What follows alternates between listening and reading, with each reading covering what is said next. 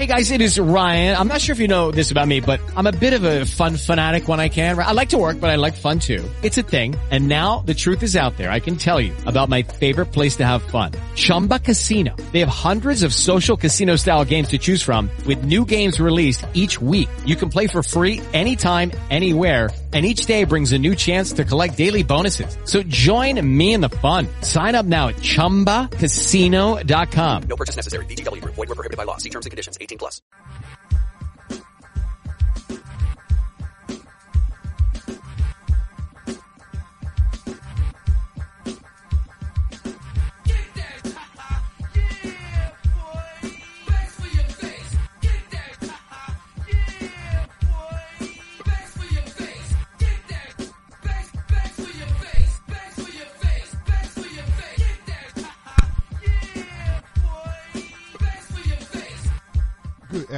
And welcome to today's broadcast of the Black Talk Radio Live Drive at 5. My name, of course, is Scotty Reed. I'm broadcasting from behind these enemy lines called the United States of America. Uh, do I need to tell you that the saying, uh, liberty and justice for all is, is not really to be taken serious and all I have to do is just scan uh, the social media news feeds to see all of these cases of injustice. And um, yeah, I, I, didn't plan on talking about this today, but uh, Joseph Weekley, I brought up his name yesterday in our interview with Mr. Robert Perkins. If you missed that interview yesterday, I thought it was a great discussion uh, that we had. Uh, callers called in, had some good insights on, you know, when, when black people are projecting these stereotypes and supporting, uh, stereotypes. But we mentioned Joseph Weekley when I mentioned Aiyana Jones. And so some news came out today, uh, where Joseph Weekley, the SWAT, Detroit SWAT team, uh, member, leader, uh, shot Aiyana Jones in the head, tried to blame it on the grandmother. Uh, he had two trials. Uh, both of them ended in mistrials. Juries could not reach a decision on his guilt. Um, and the Kym Worthy's office, the Wayne County Prosecutor's office, issued a statement today uh, stating that he will not be retried. And so it just seems to me that this so-called jury system that we have in this country, um, you know, it, it's just not working. It's just not working. Um, I don't have the answers. I don't know what to tell you except for when you have people who who have this pro cop view, this pro warrior cop view, uh, being, uh, their minds being subjected to all of this pro cop propaganda and not saying that it has to be anti cop, but people, you know, a lot of people have a skewed perspective on exactly what police do in this country. And no matter, I mean, you could catch them on film as has been de- demonstrated time after time. You can catch them on film committing a murder. And, you know, depending upon the makeup of the jury and what they believe and what kind of propaganda is influencing their minds, uh, they're not going to find these people guilty they're not going to find them guilty. And so then, you know, the victims and, and the supporters of the victims seeking justice, we're left, you know, hanging in the wind, so to speak. Uh, you know, uh, well, that's the jury decision. That's how things work. Um, there's nothing we can do about it. So move along. Nothing to see here. And, you know, I just, my heart just goes out to that family uh, especially that grandmother, man. That grandmother was really, I mean, she witnessed the murder of her granddaughter. Uh, then the cop tried to blame her. Uh, that was proven to be false, but yet somehow this lying cop was found, found innocent by some members of this jury, which caused it to become, um, you know, a hung jury, uh, twice, twice. And so, uh, the prosecutor, Kym Worthy, uh, is not pursuing another trial in that case. Um, I wouldn't hold out any hope for the Justice Department to get involved. Again, you know, they have done numerous investigations, uh, in the cases like this. And, you know, it always ends the same. Um, you know, this person did not violate another person's civil right. I mean, you break into the wrong house, you know, bomb it with your stun grenades, kill a little girl, and you know her civil rights weren't violated. So don't expect anything on that front. Um, don't get hold out any kind of hope. Um, just realize the fact that we live behind enemy lines. It's a war zone and you know you're likely to be killed at any time um, especially if you have you know melanated skin if you are of a certain race or if you are of a certain uh, economic classification so yeah I, I wanted to share that news again i don't like to it, it, pains me to report bad news, but hey, this is not an entertainment program. I'm not on here to make you laugh.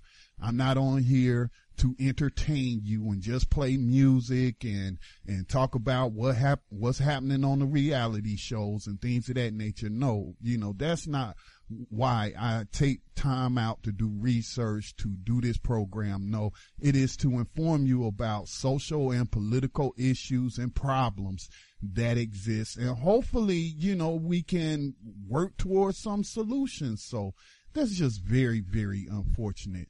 Um, I do, I want to share another news story that was also troubling, uh, yesterday. But before I do that, look, listen, we have, uh, I'm excited about our guest today.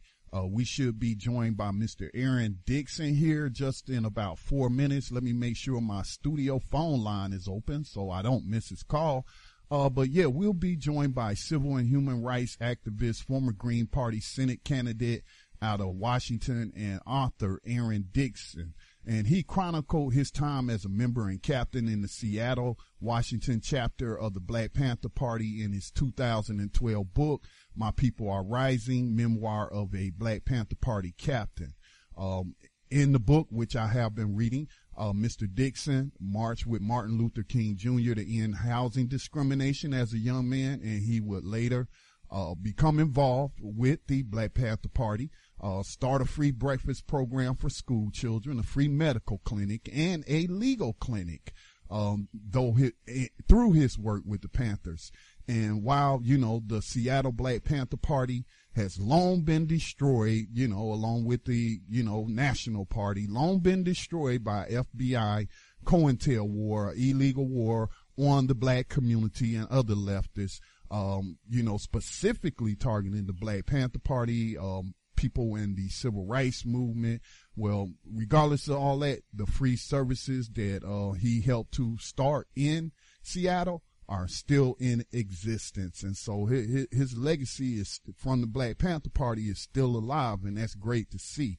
Uh, although I say, you know, the Black Panther Party legacy is all around us, but a lot of people don't recognize that. Um, they don't recognize that sickle cell testing that's going on uh, just in December was sickle cell awareness month. Well, you know, the Black Panther Party started all of that, you know, through its health clinics and, and whatnot. Uh, the free breakfast, lunch, all of that, man, school systems, public school systems didn't have those until the Black Panther Party, uh, started feeding, you know, these hungry children so that they could go uh, to school and, you know, focus on their schoolwork instead of focusing on their hunger pains. And a lot of people do not give them the credit that they deserve. Uh, I mean, even the U.S. government, uh, still is holding, uh, Black former Black Panther Party members as political prisoners. And yeah, it, it's just sad that there is not a lot of awareness and there's a very small community of those who focus on political prisoner issue. So we'll be joined by uh, Mr. Dixon here in just a bit. Um, also, um, I don't know if y'all saw that video of the middle school at uh, what, was the name of at the HBCU? I think it was Howard University, uh, middle middle school of science and, and technology, something like that. Anyway, they fired a bunch of teachers for teaching unapproved black history. It didn't have nothing to do with black history month. It's not February, but you know, it, it was these teachers who were giving th- their students a dose of their African heritage and, black culture. And, you know, just giving them the information that they're not going to find in these, uh, school curriculum books. And so, you know, she fired the principal, a black woman, uh, exercising as uh, or acting as a proxy racist for the system fired these teachers right in front of these children, upset the children, upset the parents, and that was just sad. That was just really sad to see.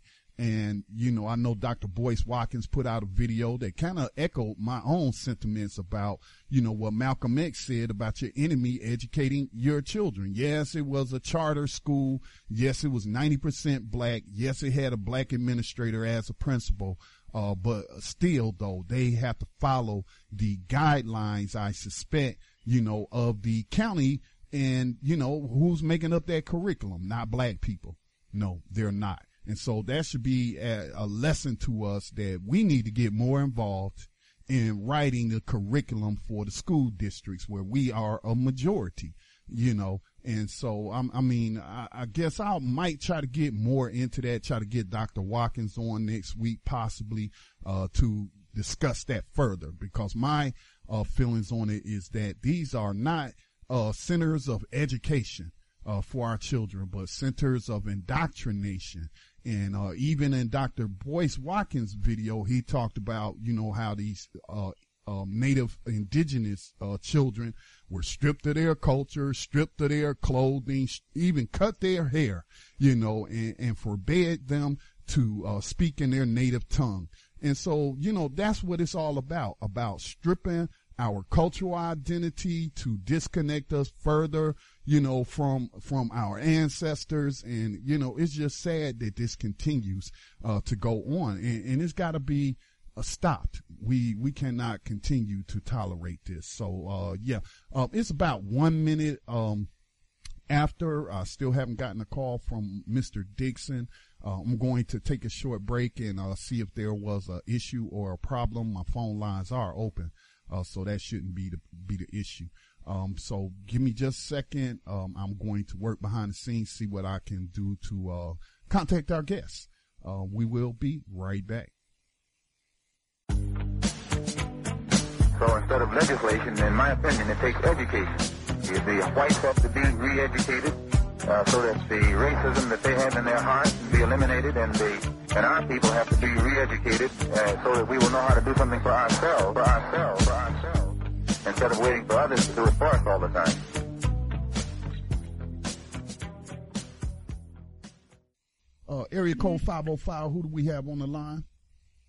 Uh, Aaron Dixon here. Hey, Mr. Dixon, I was just going to talk about your book and was hoping that you were all right. So uh, good to hear from you. Thank you. Yes, thank you. Um, yeah, I was just mentioning to the listeners about your book, My People Are Rising, Memoir of a Black Panther Party uh, Captain. Um, I just mm-hmm. reread, well, I read the book for the first time, but I saw the film, you know, Negroes with Gun, Guns, uh, which talked about Robert F. Williams and, and, the movement here in North Carolina where I am of armed, uh, black self-defense. And so, um, when I read these books, we often also play clips of people like H. Rap Brown, Stokely Carmichael, Angela Davis, and, and Martin Luther King and others speaking on, you know, the issues of that time period. And like I was just telling the listeners, Mr. Dixon, as I was going through through your book, uh, let me shut that down. Somebody's trying to reach me through this other uh, phone system. Sorry about that. Uh, but as I was going through your book, Mr. Dixon, um, it just it just confirmed in my own mind that the same issues that we dealing with today are the same issues that you were talking about. You all were facing, your generation was facing at that time period. Um, I mean, do you see any similarities?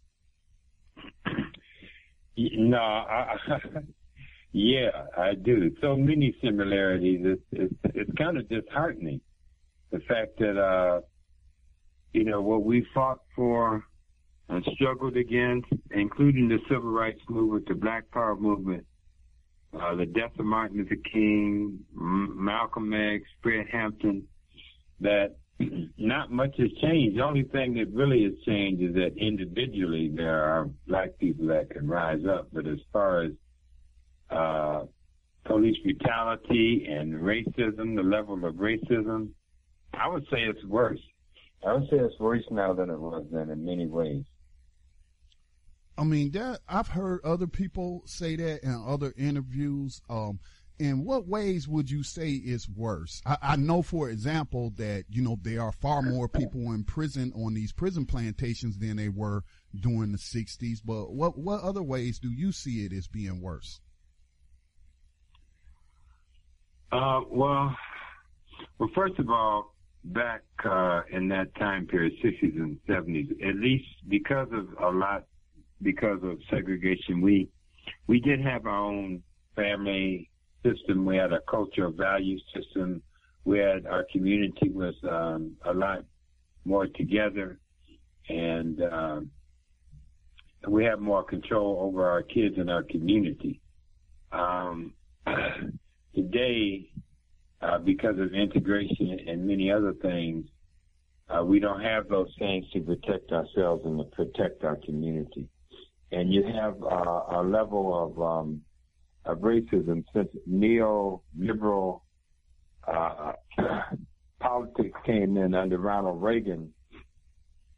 You've seen a concerted effort to uh, really dehumanize and imprison black men and women because they didn't want to see anything like the 60s happen again. They didn't want to see another Black Panther Party again.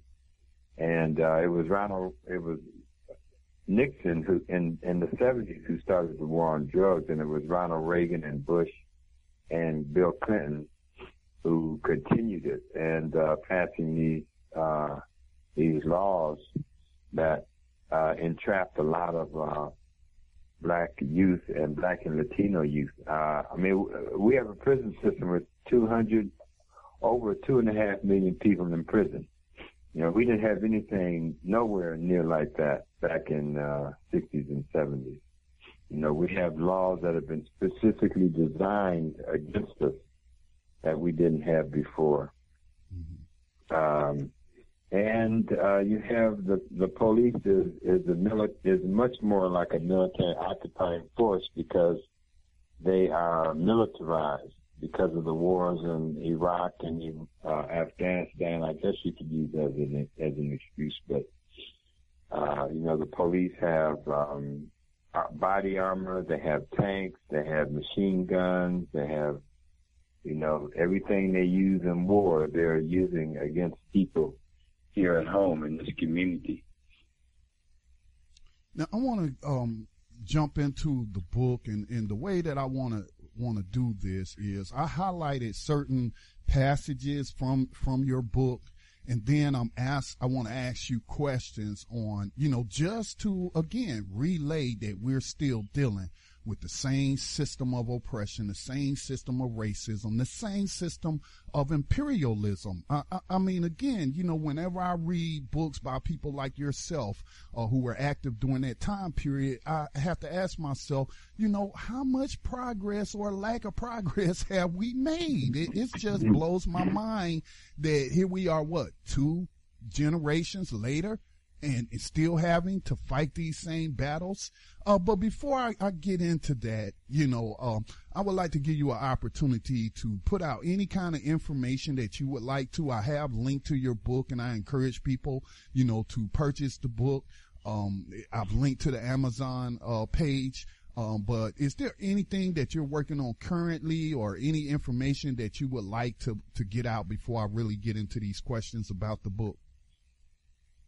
Yeah, I, I, the one thing I think um, we all have to remember there's there's over 20 members of the Black Panther Party that are still incarcerated, that are still political prisoners, as well as other activists, Latino activists, and Native American activists who are in prison. And, and it's important that we don't forget those people. Um, and along with that, uh, you have the Angola 3, which you had the Angola 3, but now it's um, there's only one left. Al- Albert Wood uh, That's Albert, yes, that's Albert Fox. But there's another brother in uh, Louisiana uh, who uh, also was a Black Panther Party member in in the prison. That's where he joined. Mm-hmm. And a lot of people don't know about his case. And uh, his name is um, Kenny Zulu Whitmore. and he has been he's been incarcerated for over 40 years. and he spent uh, a lot of time in solitary confinement. So right now there are some of us that are working on trying to highlight his case. And I encourage people to, uh, you know, go, go look him up and check him out and write him letters and, uh, send them letters of support and anything else that they could do. And I certainly echo those sentiments. And perhaps, you know, you may not have been aware, Mr. Dixon, but we have a, a, Sunday night program comes on every Sunday night at nine o'clock p.m. Eastern time, hosted by myself and uh and my co-producer, uh, Sister Mijo uh, Whitlock, who does a lot of work with Jericho. And, uh, so it's called Political Prisoner Radio. And that is all we do is, is focus on the cases of these political prisoners because a lot of people, you know, don't even realize that the United States, which of course it denies that it's holding any political prisoners. So, um, just want to make you aware of that. And I'm sure, you know, we will be reaching out to you to uh, be a part of that program to help highlight any cases that you would like to bring to our audience attention. So I, I'm, I'm just, you know, so happy that you brought that up because to be honest with you, I'm not going to call no names. Um, at times we have reached out to former Panthers to come on to, to highlight the cases of their comrades that are incarcerated and we just don't simply hear mm-hmm. from them. And, and, you know, we mm-hmm. look at their social media accounts and they never mention you know, that they still mm-hmm. got comrades locked up. So it was, it, it just did my heart some good to hear that come from you. You know, first thing that you had an opportunity to say was to mention your comrades that are, uh, you know, being held as political prisoners under horrendous conditions, being tortured, in fact. Yeah, and in solitary confinement for, you know, 30, 40 years. We're the only country in the world that keeps people confined for you know, for years and years. Now, I want to jump into jump into the book. Um, now, I, when I first started the book, you were talking about, you know, you had done research into your family history and, you know, all the way back, I think it was, uh, your maternal history, your mom's side and, and, you know, uh, looking back into, you know, your ancestors being enslaved on this continent. And then, you know, after they, uh, escaped, you know, slavery after the so-called, uh, Civil War, so-called, uh, ended slavery in this country about the black codes and, and all the things that, you know, the laws that were erected to keep, um, you know, black people enslaved to, to this system. Mm-hmm. And so, you know, again, bringing it back to today, you just mentioned Nixon, war on drugs, Reagan, you know, what he did privatizing prisons, uh, allowing Wall Street to get back into the slavery game. And, uh, then Clinton with the three strikes laws that he worked with Republicans to get passed. And, and so, um, I mean, again, looking back, I mean, would you say black codes exist today? there's no, there's no doubt. there's no doubt it does. That, that, you know, that they, they still exist. And uh, all these laws that they've created, stop and frisk, in many ways is, is like a, one of the laws of the black code. Every time you see a black and Latino youth, uh, you just automatically stop them and frisk them and search them and, and humiliate them. And if you find any little thing on them, you know, you charge them and you, you take them to jail. And of course, we've seen what happened in New York. They've stopped and arrested people who weren't even guilty and held them for three, three or four months before they even were uh, charged or not charged with the crime. So, and they're getting away with that all across the country. So, uh, you know, it's, it's kidnap. It's like kidnapping, you know, kidnapping somebody, uh, for doing nothing.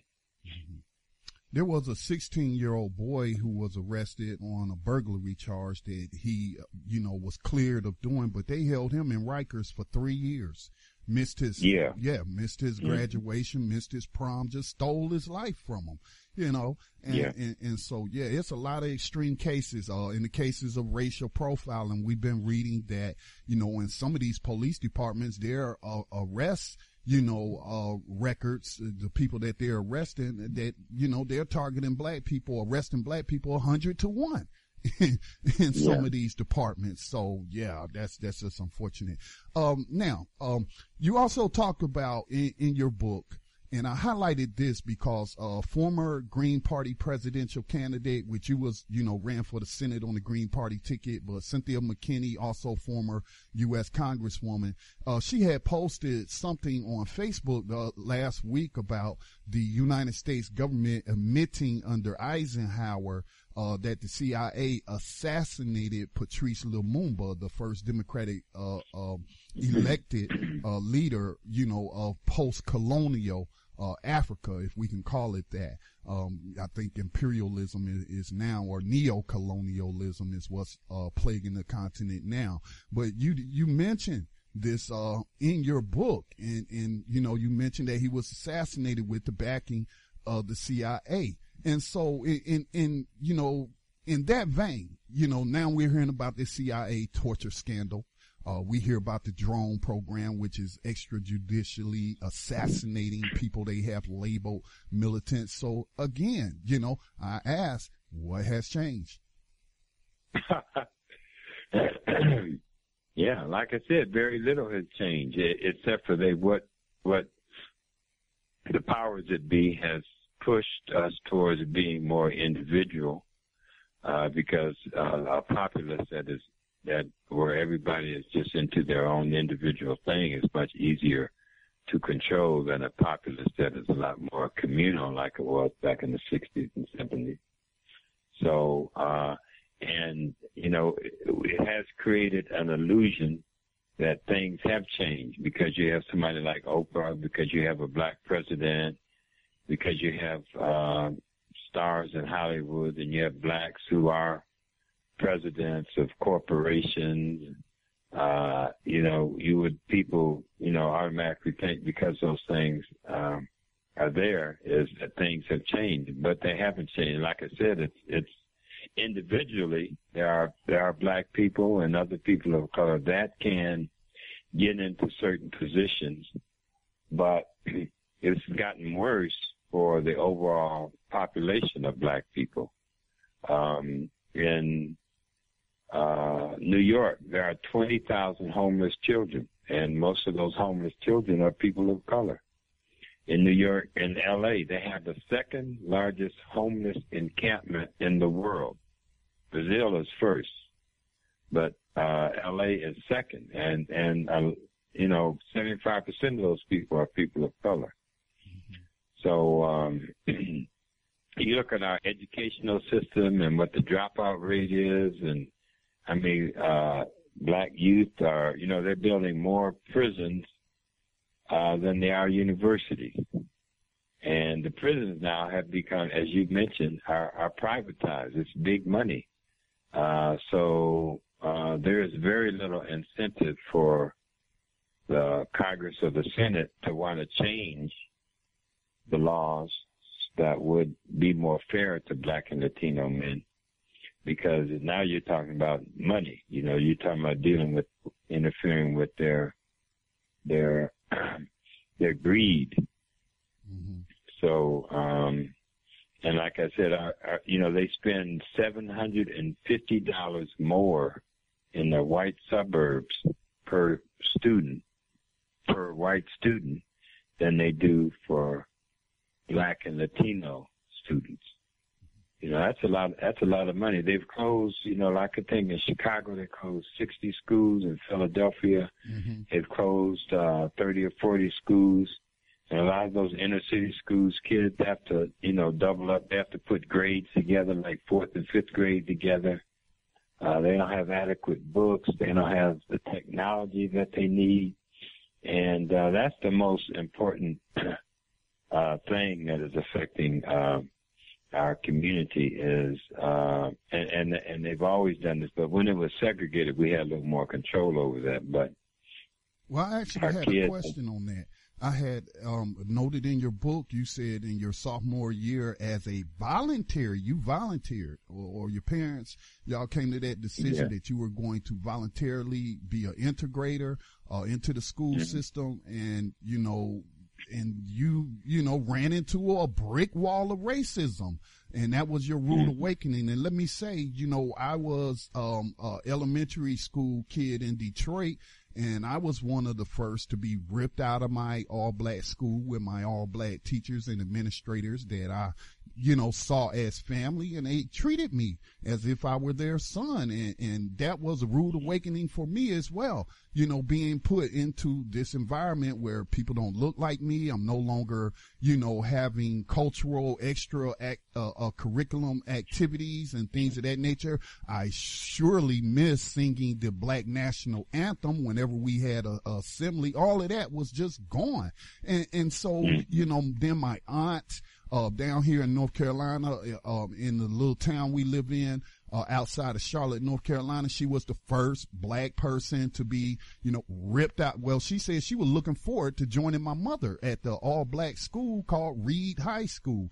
And, um, but unfortunately she was sent to, you know, the all white school where she endured all kind of racist terrorism, uh, people spitting at her, calling her niggers, wouldn't let her, you know, sit down at lunch with the other kids. She had to sit with the teachers. And so, I mean, it, it has been my, con- my contention that, you know, uh, school integration is one of the worst things to ever happen uh, to us as a people and, and, you know, most importantly for the things that you just mentioned. And so this is the question that I had wrote down for you. Has school integration helped or hurt the black community? Has it achieved any of its stated goals of education equality? And, and you kind of answered that in part already. Yeah, yeah, no, no, there's no doubt that it is, it has been a, a, a big failure um, and integration as a whole has been a, a, big failure. You know, um, it's it's kind of hard to understand why we, as a people, uh, in the 50s and 60s, saw integration as a way towards some type of liberation. And even Martin Luther King said himself, you know, he's afraid that we're making a mistake. He's afraid that we're entering into a burning house. And that's that's pretty much what what we did when we did move with that whole integration idea is that we in, we integrated into something that was not um, not just and, and it, that, that that wasn't right and it didn't fit us and uh, and we're paying the price now. I saw um, a video today that kind of echoed some of my sentiments that I wrote about yesterday um, in relation to this charter school, this black charter school. Ninety percent, you know, student population is black. It's on, uh, I think it was Howard University. Um, and the teachers were a, a, number of teachers, about eight teachers were fired for teaching these kids uh, black history, you know, talking about Kwanzaa, mm-hmm. talking about, uh, uh, the deceased mayor, for, former mayor, Marion Barry, and, and, you know, that the principal, who is also black, um, you know, basically did this because it wasn't approved, you know, uh, curriculum for them to be mm-hmm. teaching. Mm-hmm. And the children were upset and the parents were upset and so, you know, I've heard people out there who try to say, well, maybe charter schools is a, is a way, you know, for us to, to re- regain back control over the education of our children. Do you have any thoughts either way on that? Well, you know, the charter schools are, it's a privatization. And anytime you privatize something that is public, mm-hmm. you know, there's going to be uh, problems. Okay. And uh, you know, there's there's some really horrendous stories about some of the privatizing uh, of the schools that's taken place in places like Chicago and Philadelphia, um, where there's no accountability uh, for the teachers and the staff uh, on how they treat the kids. They don't have services for kids that may need some special attention. So um, overall, uh, privatization is not a good idea. Now, there are some places uh, where, you know, people in the black community have, you know, been able to make, you know, some of these uh, charter schools work for them mm-hmm. and work for their community. But overall, mm-hmm. um, they haven't, it has not been a good thing. It's been a very detrimental thing. You have any thoughts how particularly when you have cities or counties that are uh, predom- predominantly non-white. Um, but we're still forced we're still forced to you know give these children this this curriculum that basically in my opinion is just indoctrinating them and not educating them indoctrinating them teaching them how to be good little corporate citizens of america um, not teaching them anything about their own culture but forcing you know quote unquote american culture down their throats while leaving out the roles that black people uh, played in building this country and and so uh, is what what do we need to do as a people to reverse that and take control of, of this?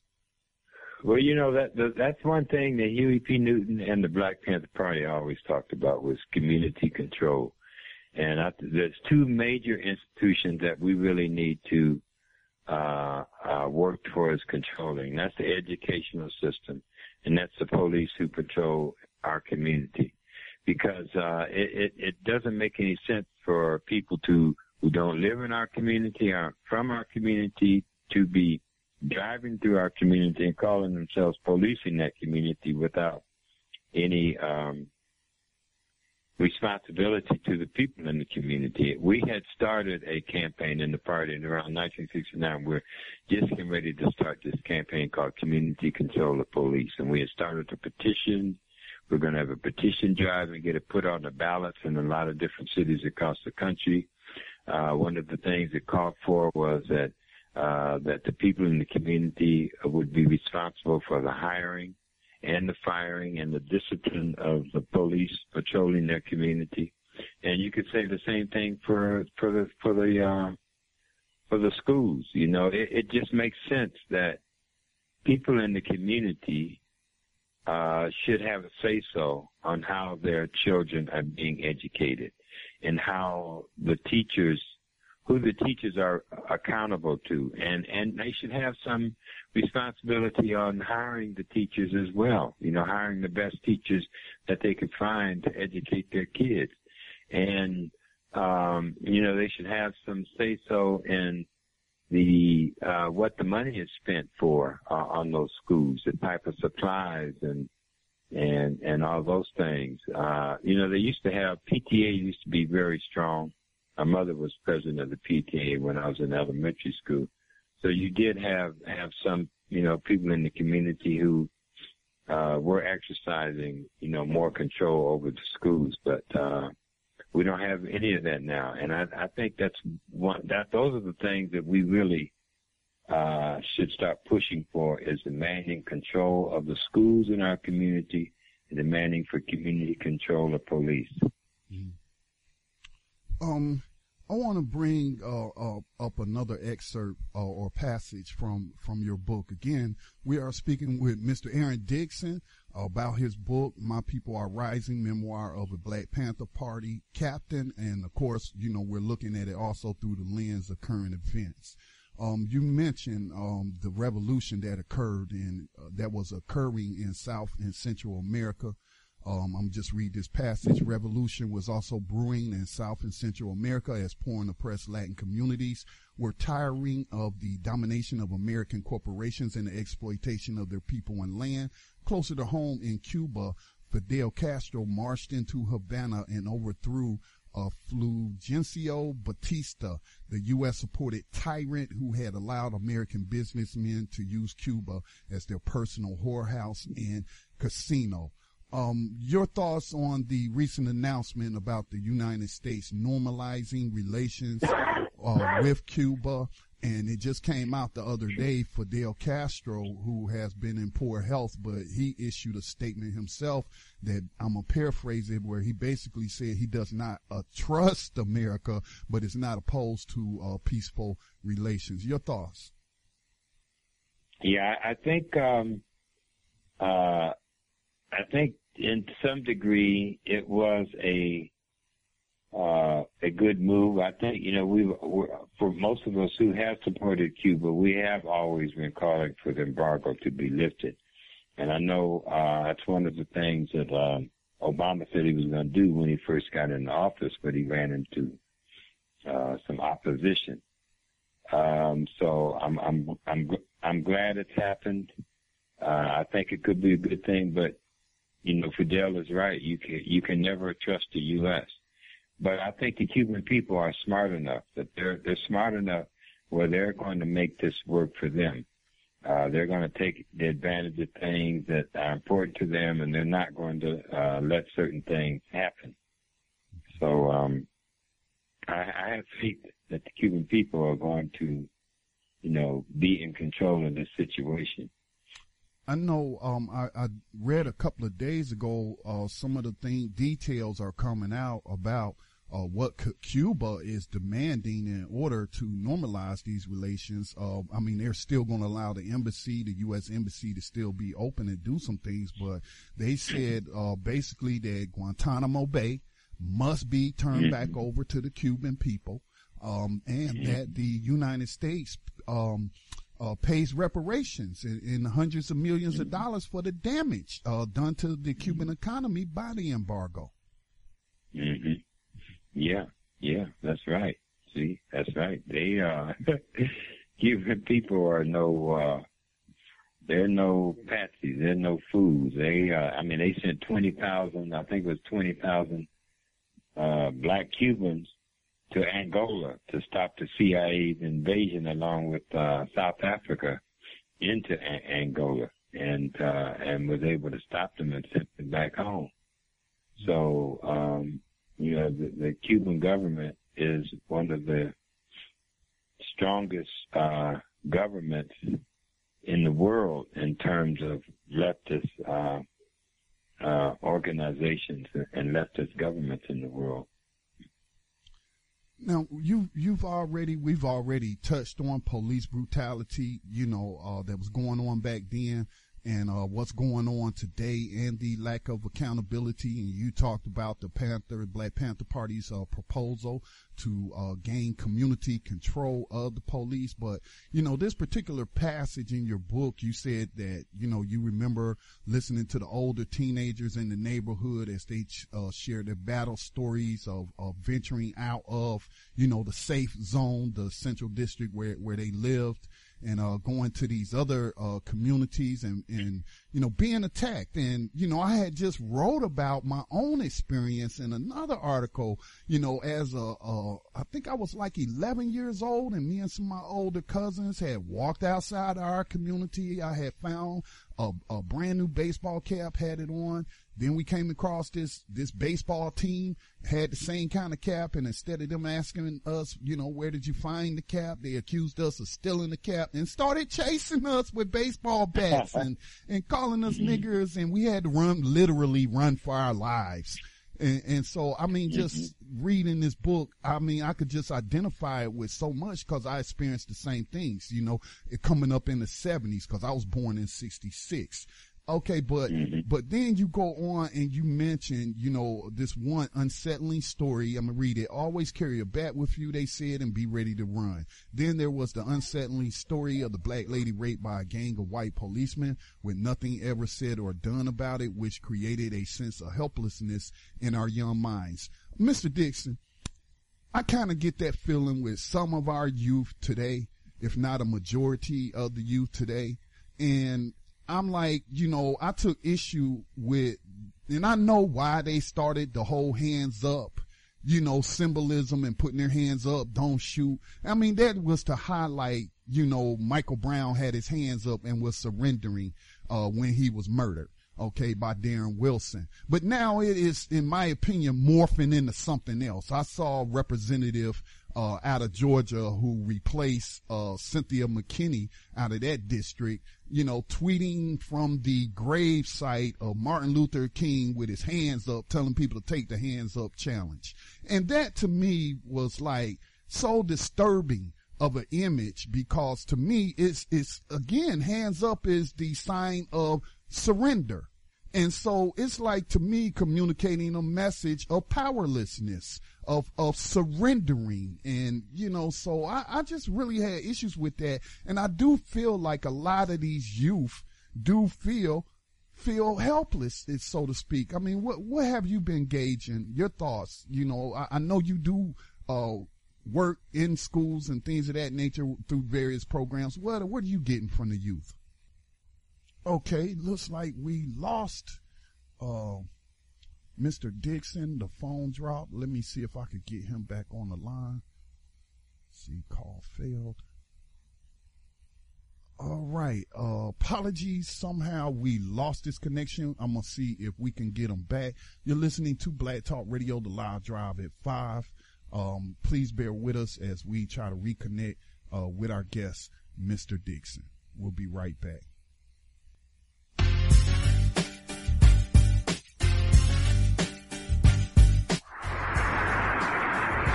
Lyndon Johnson, he can always raise an argument about law and order because he never talks about justice. But black people fall for that same argument and they go around talking about lawbreakers. We did not make the laws in this country. We are neither mor- morally nor legally confined to those laws. Those laws that keep them up keep us down. You got to begin to understand that. For 400 years, she taught you white nationalism and you left it up. You taught it to your children. You had your children thinking that everything black was bad. Black cows don't give good milk. Black hens don't lay eggs. Black for funerals, white for weddings. That's white nationalism. Santa Claus. A white honky who slides down a black chimney and comes out white.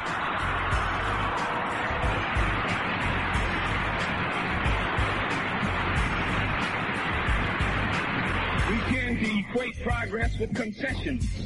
We can no longer make that mistake. You see, when they gave us that nigger astronaut, you said we were making progress, but I told you they were going to lose him in space. He didn't get that far.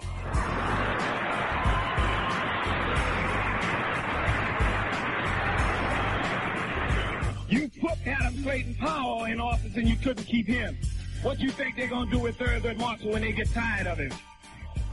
All right, we are back. Uh, I don't know what happened. Um, these things do occur sometimes. Uh, I don't want to talk about any conspiracy theories, but yeah, these things happen. I'm glad you were able to call back. Um, I don't know how much you heard before we got caught off, got cut off. Yeah, yeah. You were you were saying about the uh, hands up, Yes. don't shoot.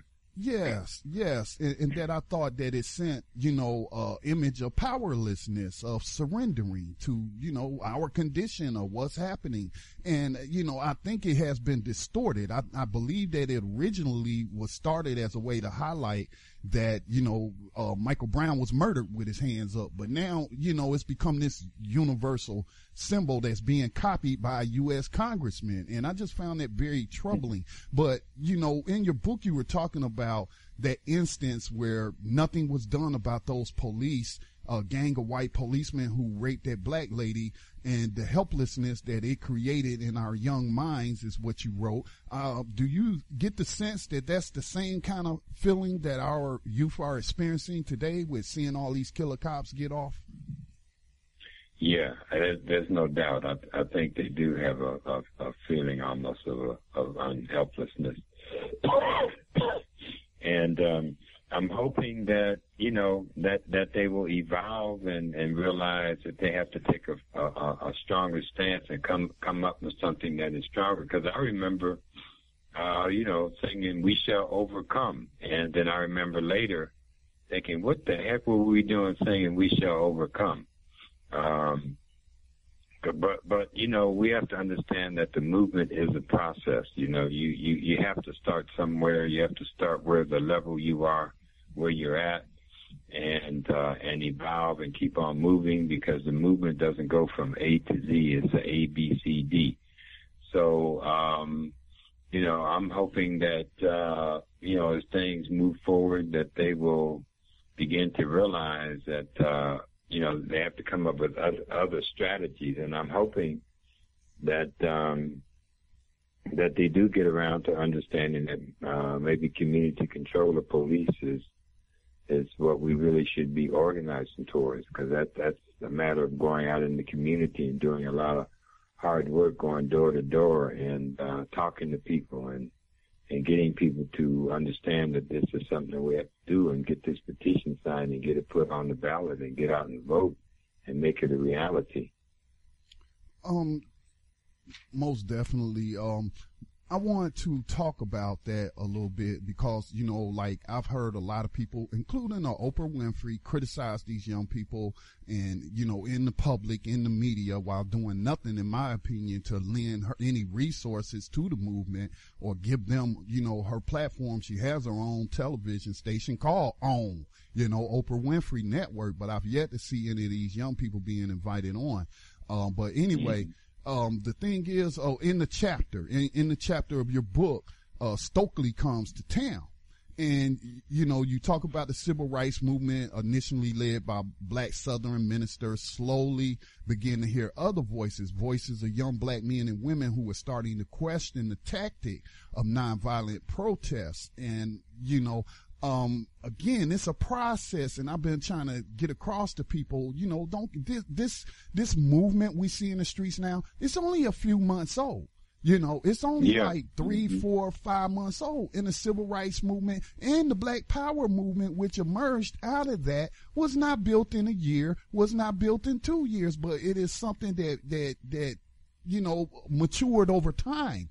And, and, but I see, Mr. Dixon, I see a concerted effort by the establishment. And when I say establishment, I'm talking about the United States government through various organizations, uh, uh, like Teach for America, um, uh, through, you know, celebrities like Oprah Winfrey, you know, telling people, oh, if you want to see how it's done, come buy a ticket to, to, to Selma, you know. And, but you mentioned in this chapter about, you know, uh, you mentioned Stokely Carmichael and H. Rap Brown, who's the current political prisoner right now.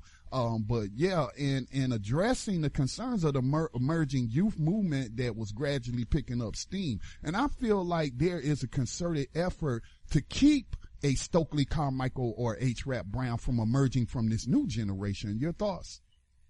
Oh yeah, there, there's no doubt. There's no doubt that that um, they don't want that to happen, and uh, they'll do everything they can to keep that. Um, and I think Al Sharpton has contributed to that in many ways.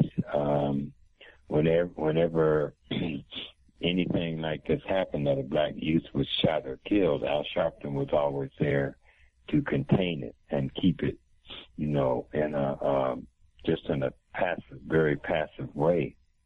Um, but uh, I don't think he was able to do that in in Ferguson. Um, but you know, uh, we have to be aware of that. You know, we have to be aware of that, and uh, you know, if, those, if there are people out there who are going to emerge, who are going to be new leaders, uh, that it's going to happen. And, you know, uh, short of killing him, there's nothing else that they can do. Of course, that's what they did with Fred Hampton.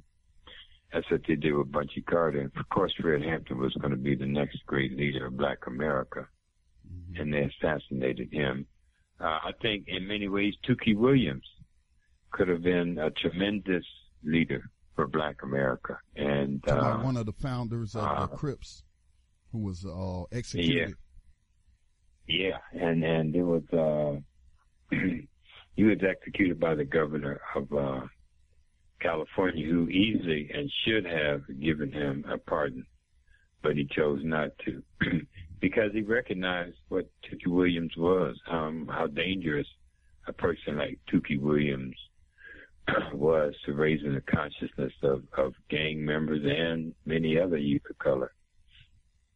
You know, the same has been said. Um, there was a book, the FBI's War Against Black Leaders. Um, I, it's been so long since I read that book, but it mentioned Tupac.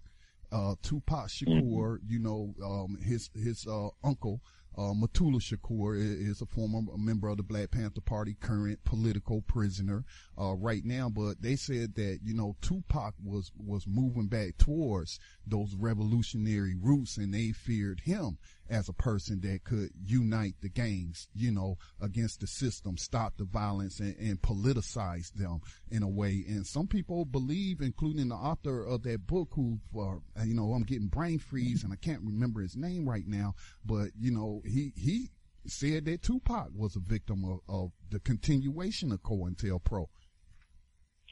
No, there's a good possibility of that. I wouldn't doubt that because uh, one thing that Tupac was able to do that nobody else really could do was bridge the gap between his generation and my generation. And he was always talking about the party. He was always talking about leaders of the Black Panther Party. And he he had a innate understanding of that movement that a lot of young people just did not have.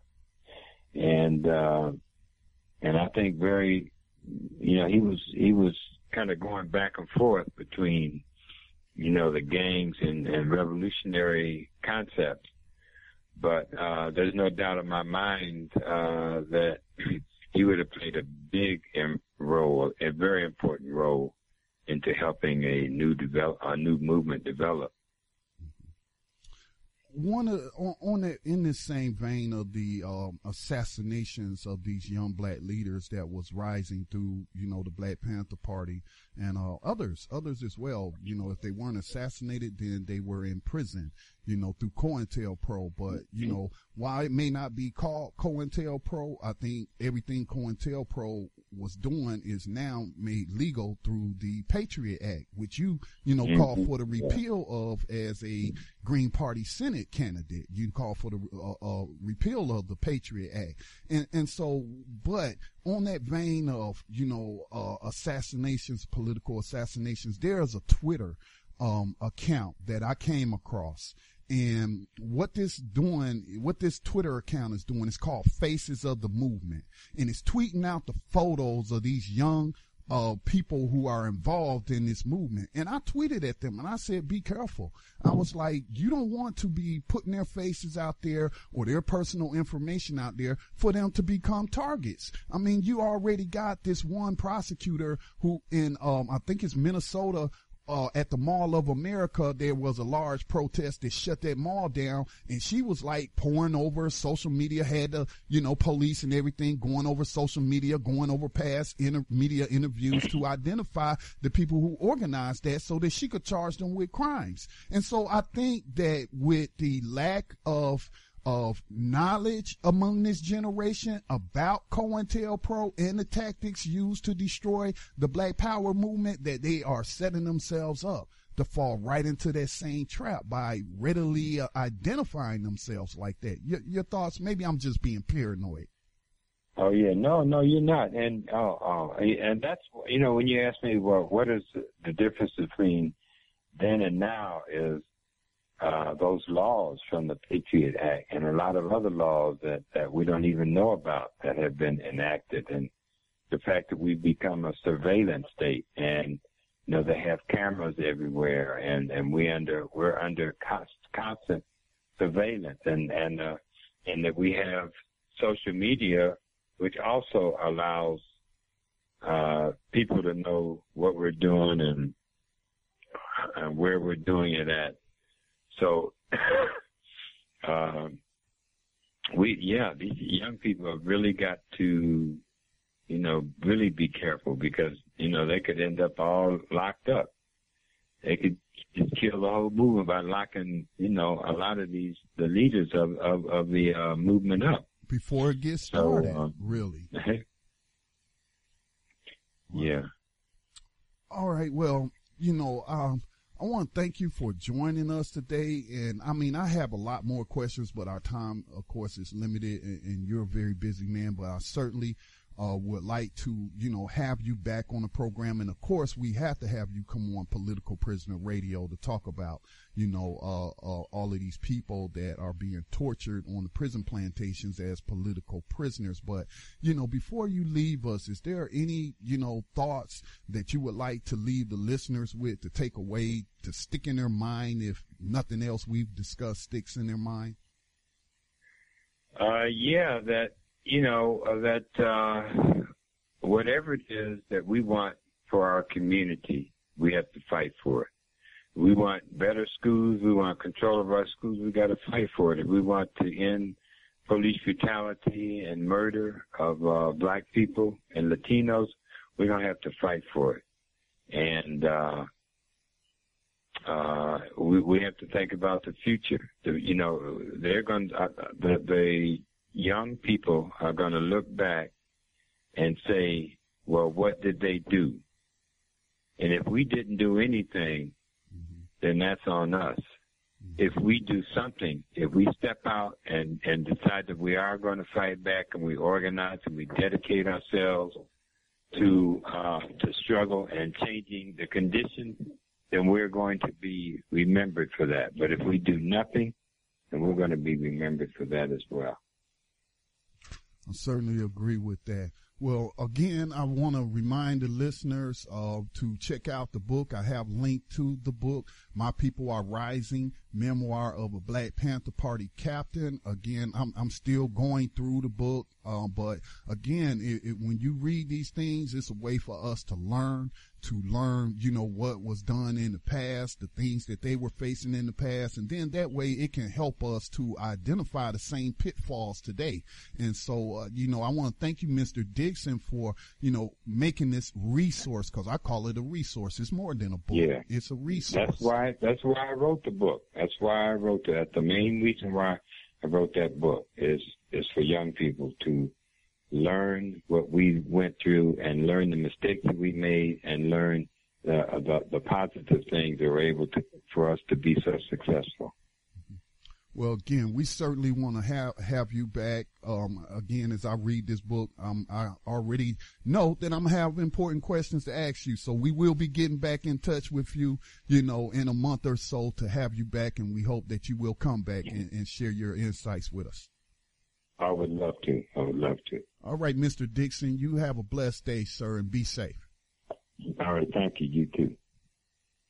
All right, that was um, Mr. Aaron Dixon. We had some technical difficulties in getting connected with him. Uh, also lost him during the interview, but of course he uh, called right back in. I really appreciate that. And um, I'm, I'm I'm still, you know, I'm, I'm think I'm like halfway through the book, but I jumped ahead to certain chapters uh, to see what they were talking about because it seemed like, you know, it kind of like coincided or was a mirror of what is happening today. And again, I, I, keep telling people how much progress have we made?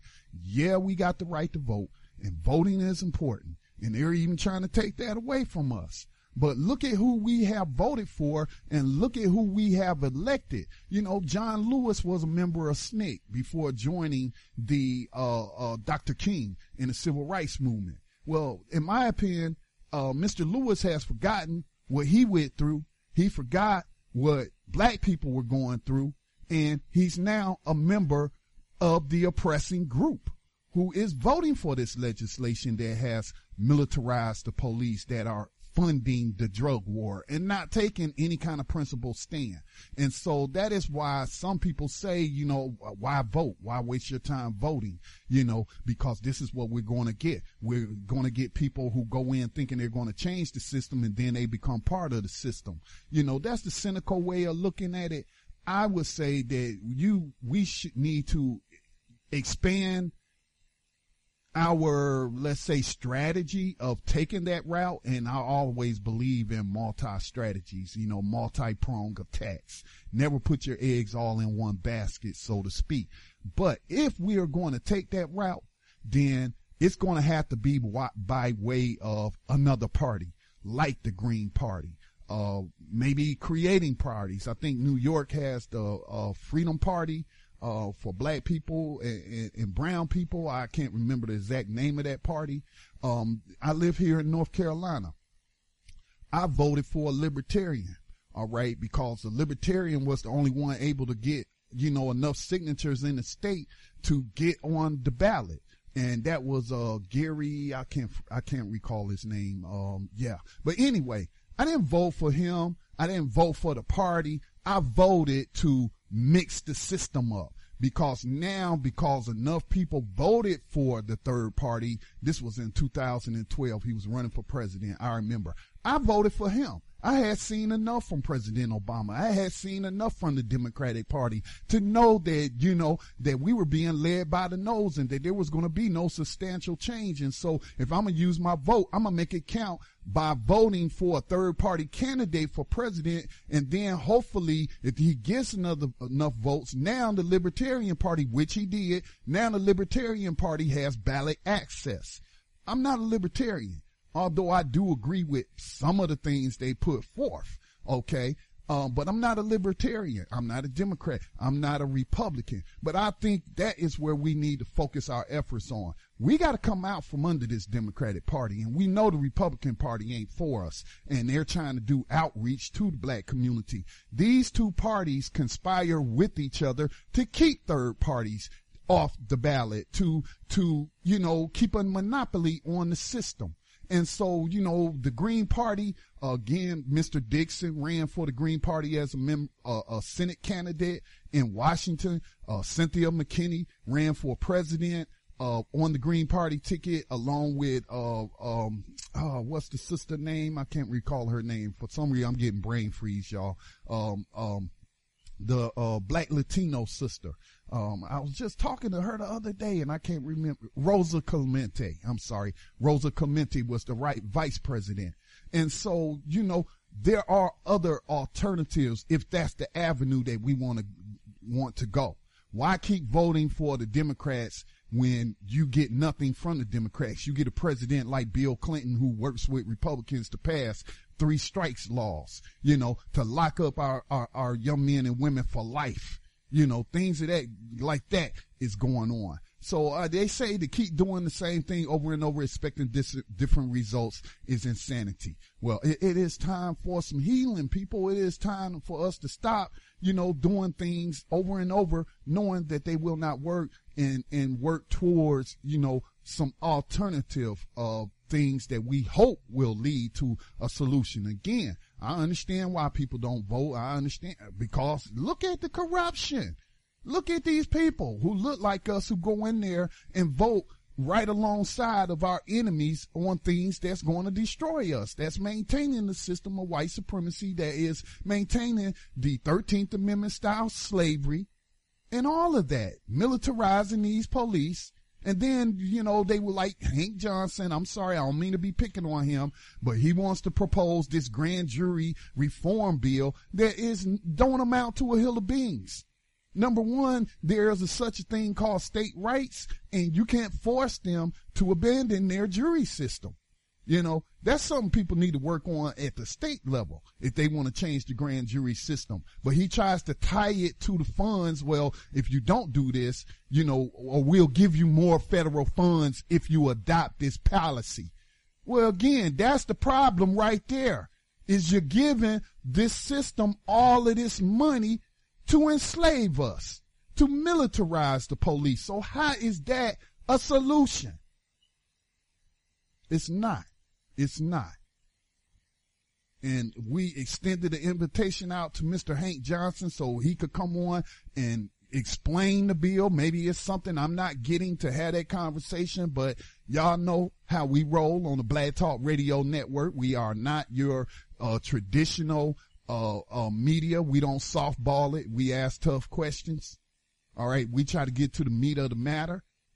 And, you know, so it doesn't surprise me that certain people do not want to come on this program where I'm opening it up by saying I'm broadcasting from behind enemy lines. Well, I'm not going to lie to those who tune in to this broadcast to hear, hear, you know, the guests that I bring on, the information that I disseminate that, you know, wants to hear my view on things and share their views. No, I'm not going to, I'm not in this to make money.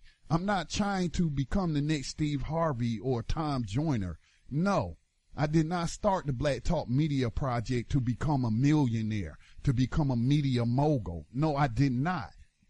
I went into this as I saw a need in an area that our people were lacking. And that's why I'm doing this. And that's why I built the platform. So yeah, I understand that some of these people, they don't want to come on and talk to, you know, talk to me on this program because, you know, I'm not going to be softballing questions to them. I'm going to ask real questions and I'm going to point out if I, you know, if I see something that's wrong. Like, you know, how does appointing special prosecutors going to solve anything when we see special prosecutors get appointed and they still play defense attorney for the killer cop?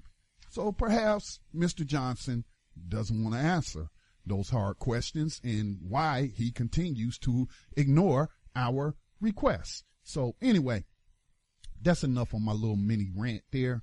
Um, I want to get into some of the, news. I want to revisit what I said yesterday about Loretta Lynch, the U.S. attorney, uh, who is, has been nominated to become the U.S. attorney general. And she's going through the confirmation process right now. And I, I just want to revisit that because I, you know, had read some more up on her and you know, she says the right things in terms of what they call in mass incarceration. Um, she said that we can't just keep locking these, you know, young people up and throwing away the key. And so then I had, you know, after I found that information, I'm like wondering, is she just telling these, these racist white males from the South what they want to hear on, on, on, uh, cannabis legalization? For y'all that don't know, I don't use the word marijuana cause it has roots in racism. Okay. Um, do your research. And so I, you know, I don't use that word when I, that's why I say cannabis. I'm talking about weed. I'm talking about pot. And so I want to revisit what I had to say, uh, yesterday, uh, about her and her statements to the, uh, Senate confirmation panel. Uh, also, uh, other news to share out of Africa that I normally, I, I guess I don't get into enough uh, news going on on the African continent. I like to share some of that. And then last but not least, I meant to go into this yesterday. Um, and this pertains to something I just said about the Democratic Party, but Senator Rand Paul, uh, who considers himself a libertarian conservative, um, had comments on Libya and Hillary Clinton that I thought was nothing but the truth that uh, lots of people need to hear what he said, but a lot of people are ignoring it just because he has this label of libertarian or Republican or Tea Party or whatnot. Look, truth is truth no matter who speaks it. The sp- the truth uh, stands alone. And so, you know, I've been getting a lot of attacks from some of these racist suspects who support Hillary Clinton um, for putting out this video. And so I didn't put it out. I just copied it and then I edited it to include the visual of Gaddafi being murdered by these rabid Arab dogs in Libya. Um, and, and then, you know, um, it was something else. Oh, Liber- uh, Hillary Clinton's reaction to hearing about his murder. And, and so again, you got a lot of people right now it's automatically assumed that Hillary Clinton is going to be the Democratic nominee. They haven't even had a convention yet. Um, nobody else from the Democratic Party has thrown their ring, their hat into the ring. Well, we keep hearing about all these Republicans, Mitt Romney, Jeb Bush, uh, what's, what's the other, the preacher guy, Mike Huckabee, even Sarah Palin, old dense self, you know, and, but it's like on the Democratic side, oh, wait a minute, what happened to the democratic process of nominating a nominee and then having to, you know, go through that? It's like they already given it to her because she is a racist white supremacist psychopath who has proven that she is all about continuing global white supremacy. So I definitely want to uh, play those comments. I am going to take a break and then we'll come back. I will get into all that I just stated. If you have a comment or a question uh, about the interview we just did or any thoughts, any news you would like to share, uh, the telephone number is 530-881-1400, access code 549032 pound. Hit star six and the number one on the keypad and that will uh, alert me and I'll get your commentary. All right, we will be right back.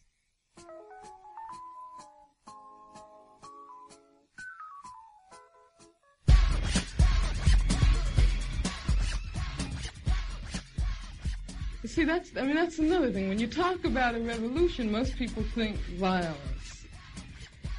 Um, without realizing that the real content of any kind of revolutionary thrust lies in the in, in, the principles and the goals that you're striving for, not in the way you reach them.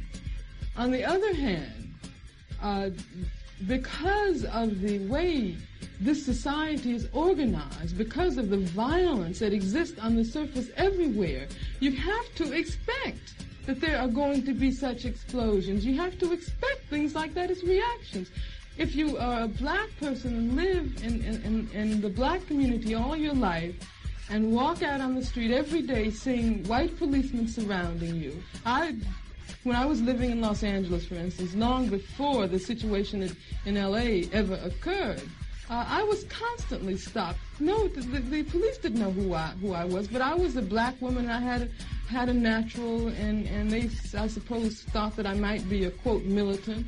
And when you live under a situation like that constantly, um, uh, and then and then you ask me, you know, whether I approve of violence. I mean, that just doesn't make any sense at all. You are tuned in to the Black Talk Radio Network. For podcasts and live program scheduling, visit us on the web at blacktalkradionetwork.com. And welcome back to the Black Talk Radio Live Drive at 5. My name is Scotty Reed. I'm in on this mic from behind these enemy lines called the United States of America. Now, um, I already mentioned at the top of the program, in case you did not hear, the charges being dismissed against uh, former Detroit SWAT team leader Joseph Weekley, who shot and killed uh, seven-year-old Aiyana Jones. Uh, we covered that extensively. Had different people that was involved in the movement for justice on the program. Uh, that's been a couple of years, and it's been an ongoing fight. And um, in case you missed it, um, the prosecutor, Wayne County prosecutor um, Kym Worthy, um, is not going to retry this guy uh, after the state uh, dropped dismissed charges of manslaughter against him and the remaining charges she just decided oh we tried twice and we got a you know deadlock jury so we're not going to try anymore. So again you know to quote robert williams he said it's cases like these that cause violence. All right so i'll leave it at that. Um, I want to, um, Gary Johnson was the name of the Libertarian presidential candidate in 2012 that I wasn't really voting for him, but I was voting to get a third party on the ballot in North Carolina cause, you know, tired of these Democrats and Republicans having everything on lock. And, um, I thought it'd be interesting to see third party, uh, enter into the fray. Uh, so again, you know, the Democrats and the Republicans play us and uh, they have a monopoly on politics in this country. You know, uh, allowing us only you know two choices. You know, frick or frack. You know, evil or less evil. Well, all evil is evil, so I don't. That doesn't even make sense. The lesser of two evils. Evil is evil.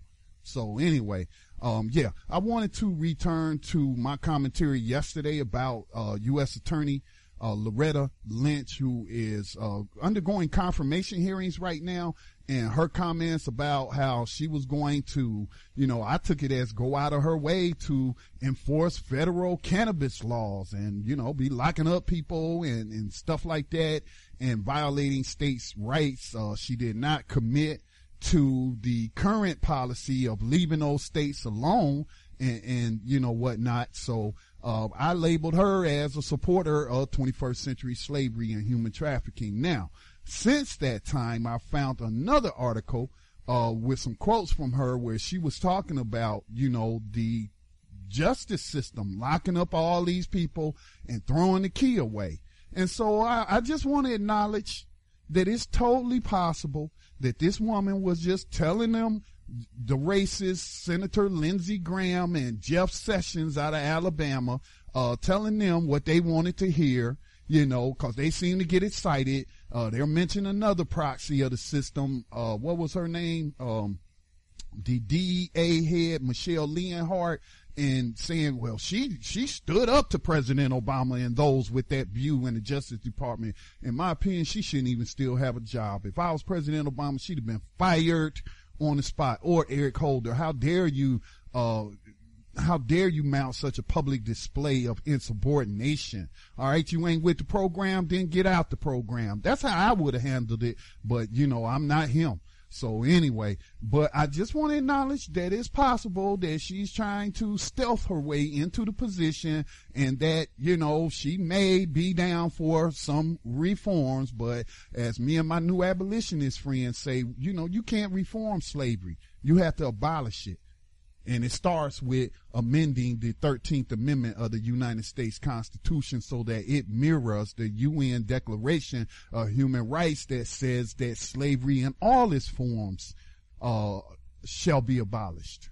So, yeah, that's my thoughts on that. Uh, the African Union confirmed and I just heard, uh, I was listening Sunday night to Time for Awakening right here on the Black Talk Radio Network. And, um, uh, brother Obi, I can't remember his last name. First time I heard the brother speak, um, but he's a pan Africanist and he was talking about, uh, Robert Mugabe, who is the president of Zimbabwe. And he was saying how there needs to be support to lift the sanctions on Zimbabwe that these global white supremacists have put on that country simply because they dare to take their land back from those, those racist white settlers and redistribute that land back to its original owners, the people, the native inhabitants of Zimbabwe. And so they put sanctions on, on Zimbabwe. And he was talking about, you know, Zimbabwe needs our help and that we should be just like we're demanding uh, the sanctions or the embargo be lifted on Cuba, uh, which he strongly encouraged people to do. Uh, but he also said we need to be doing the same thing for Zimbabwe. And that's just not something we're hearing. Again, you know, we got the right to vote, but who have we elected? You, you know, we've elected proxy racists, tools of the system that go along with it. That, you know, they vote the interests of the corporations that are funding their campaign war chest. So uh, again, you know, uh, yeah, I think the right to vote is important, but if we're not putting in the right people because we're locked into the Democratic Party and whatnot, and and you know, then that's not serving us anything. So there needs to be a new movement for a new party that represents, you know, the interests of the oppressed. Cause the Democrat Party ain't it. And we know the GOP ain't it. So why do we want to keep doing, you know, the same thing over and over, expecting different results? But anyway, um, the African Union has uh, nominated uh, Robert Mugabe. Well, he was actually confirmed to the post, and these ads are getting in the way. Give me just a moment. Uh, he is the chairman now of the African Union. And they saying in this article that it is a largely ceremonial role. And he was uh, confirmed on Friday at an African Un- Union summit. Um, let me see. And they're calling for global action against Boko Haram. Uh, but Robert Mugabe um, has said that the African Union needs to to handle this. This is on their continent.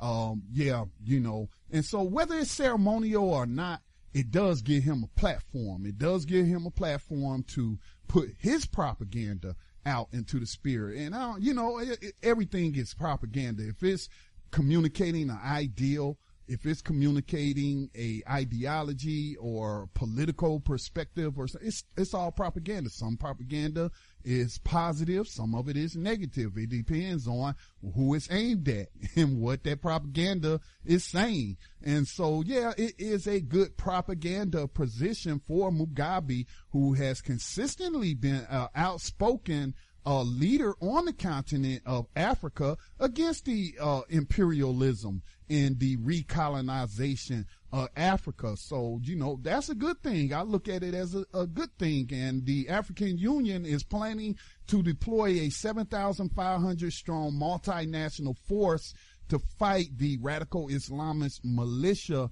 blamed for the mass killings in, in Nigeria. Uh, I think they've also attacked people in, in Kenya and whatnot. And, uh, so yeah, that's a good thing. Now, of course, he had his critics within the uh, African Union who are in the pockets of these Western corporations, who are in the pockets of the United Nations, who are in the pockets of the, you know, uh, American government. And so, yeah, they wanted to say bad things about him and saying that this one guy who is unnamed said that it's not a very encouraging sign. The Mugabe style belongs to a past generation, the one that takes power hostage, and this is no longer the African Union creed. All right, so here's my thoughts. The African Union has been pretty much um, not doing what it should do in defending the sovereignty of Africa from the encroachment of these Europeans attempt to recolonize the land and, and ripping off its resources. Uh, Liberia, for example, Liberia was in the news a lot for Ebola. But what was flying under the, the radar is that Liberia, I think, struck gold, or was it oil? Black gold. We'll call it black gold. And they found huge oil deposits.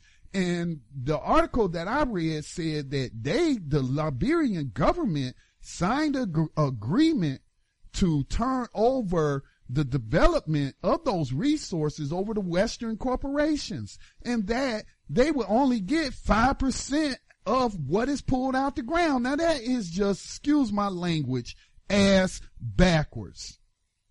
This is resources that belong to the people. How in the heck can you allow corporations to take 95% of the profits? How about you know, uh, uh, obtaining loans if you don't have the equipment or, you know, attaining the expertise and then, you know, developing your own stuff. It may not happen overnight, but come on. Come on. 5%, you getting 5% and the corporations is getting 95%. Western white supremacist corporations. See, that's the backward ass stuff that I be seeing going on in Africa. And then you got some Africans that want to point fingers at black people in America as our minds being colonized. You know, I'm all for unity, but I know we cannot unify with everybody. I, I'm just a realist on that. And that's just a shame. And so again, I, I think it is a good sign that they elected, you know, uh, Robert Mugabe, president of Zimbabwe to, they can call it ceremonial all they want to, but it gives him a platform to speak out against global white supremacy. So I'm all for that, you know. And speaking of the African Union and the development of Africa, you know, I want to play these comments that Senator Rand Paul made about Libya and what the United States did to Libya and, and specifically Hillary Clinton's role in it since he is the presumed uh, Democratic nominee for president in 2016. But, you know, Gaddafi, I don't care what, you know, I heard people talk bad about Gaddafi saying he's a Berber or he's an Arab and stuff. Look, Gaddafi was pulling that sweet crude oil out the ground and was investing it, it not only into his own country, Libya, made it the most developed African nation on the continent, but he was also investing in infrastructure projects and other African nations. He also launched Africa's first communication satellite that would then allow them to get out from under these Western corporations using their satellites for mobile phone service where they're charging the people uh, uh, outrageous prices. Okay. Then he also proposed a African currency backed by what? Backed by gold. Remember the United States used to be on the gold standard where their dollars were backed by their gold reserves. Now it's just funny money. It's fiat currency as they call it. Petrodollars. And that's, you know, and, and, and, they depend on people using the American dollar, other nations using the American dollar to trade their oil. That's the only thing that's giving this paper funny money any value is that it's being used to trade in oil with. That's why they took out Saddam. He threatened to stop using the dollar to trade Iraqi oil. He wasn't accepting any more dollars, U.S. dollars. They took him out. Same thing that, that Gaddafi was proposing. A number of other countries also. So yeah, that's one of the reasons, among the reasons that they took Gaddafi out. Um, but I'm gonna give you my commentary about why they really took them out, you know, because it ties into what you're seeing going on in Iraq and Syria right now. Let me find that news clip. I'm, I'm sure I didn't delete it. Uh, let me see clips. Uh, let me see. Well, I'm gonna have to play the uh, audio to the video, so let me just pull it up on YouTube. Uh, I'm glad you brought that up because I asked people on Twitter to, to submit questions for you. NH Yank, uh, he wants to know how would you deal with violence here and abroad if you were elected president? I think the biggest thing is like Hillary's war in Libya was a huge disaster. Not only are we more at risk from attacks from radical Islam because they toppled Gaddafi's government, we sent an awful message to Iran. Gaddafi gave up his nuclear weapons. We promised we wouldn't get rid of him, and then we did. So, what kind of message does that send to Iran if they were to give up their nuclear weapons, which we want them to do? You wonder why they might be a little bit wary of that after they saw what happened to Gaddafi. So, Hillary's war was a disaster in Libya. There are weapons everywhere, jihadists everywhere, but it was also a disaster on the international stage because it sent a terrible message to Iran. Oh,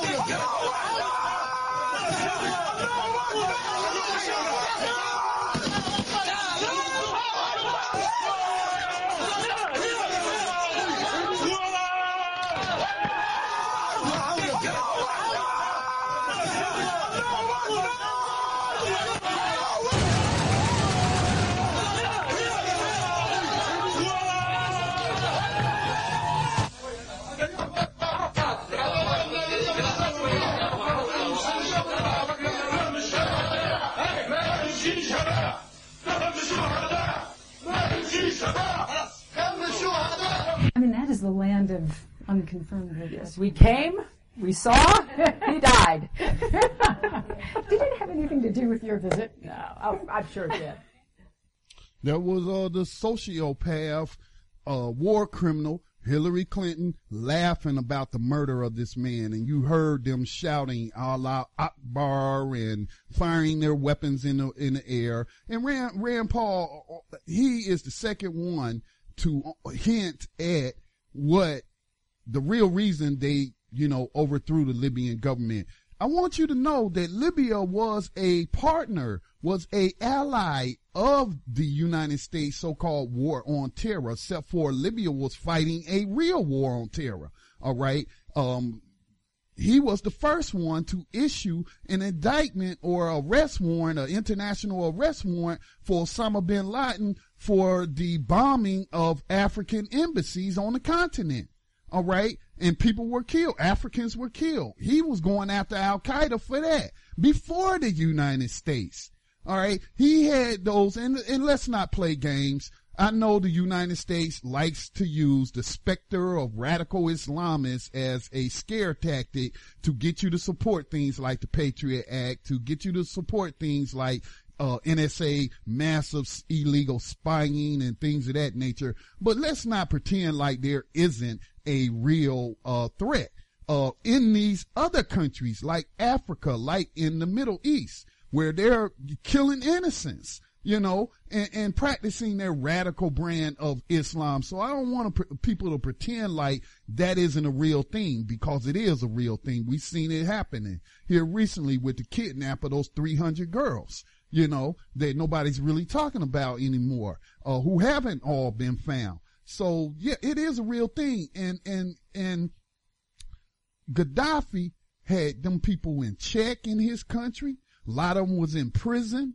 All right. And so what the United States did to further their geo, geopolitical goal of destabilizing Syria was to overthrow Libya so that then they could liberate the Libyan weapons to put in the hands of these jihadists so that they can then spread those weapons to, you know, their brothers in Syria.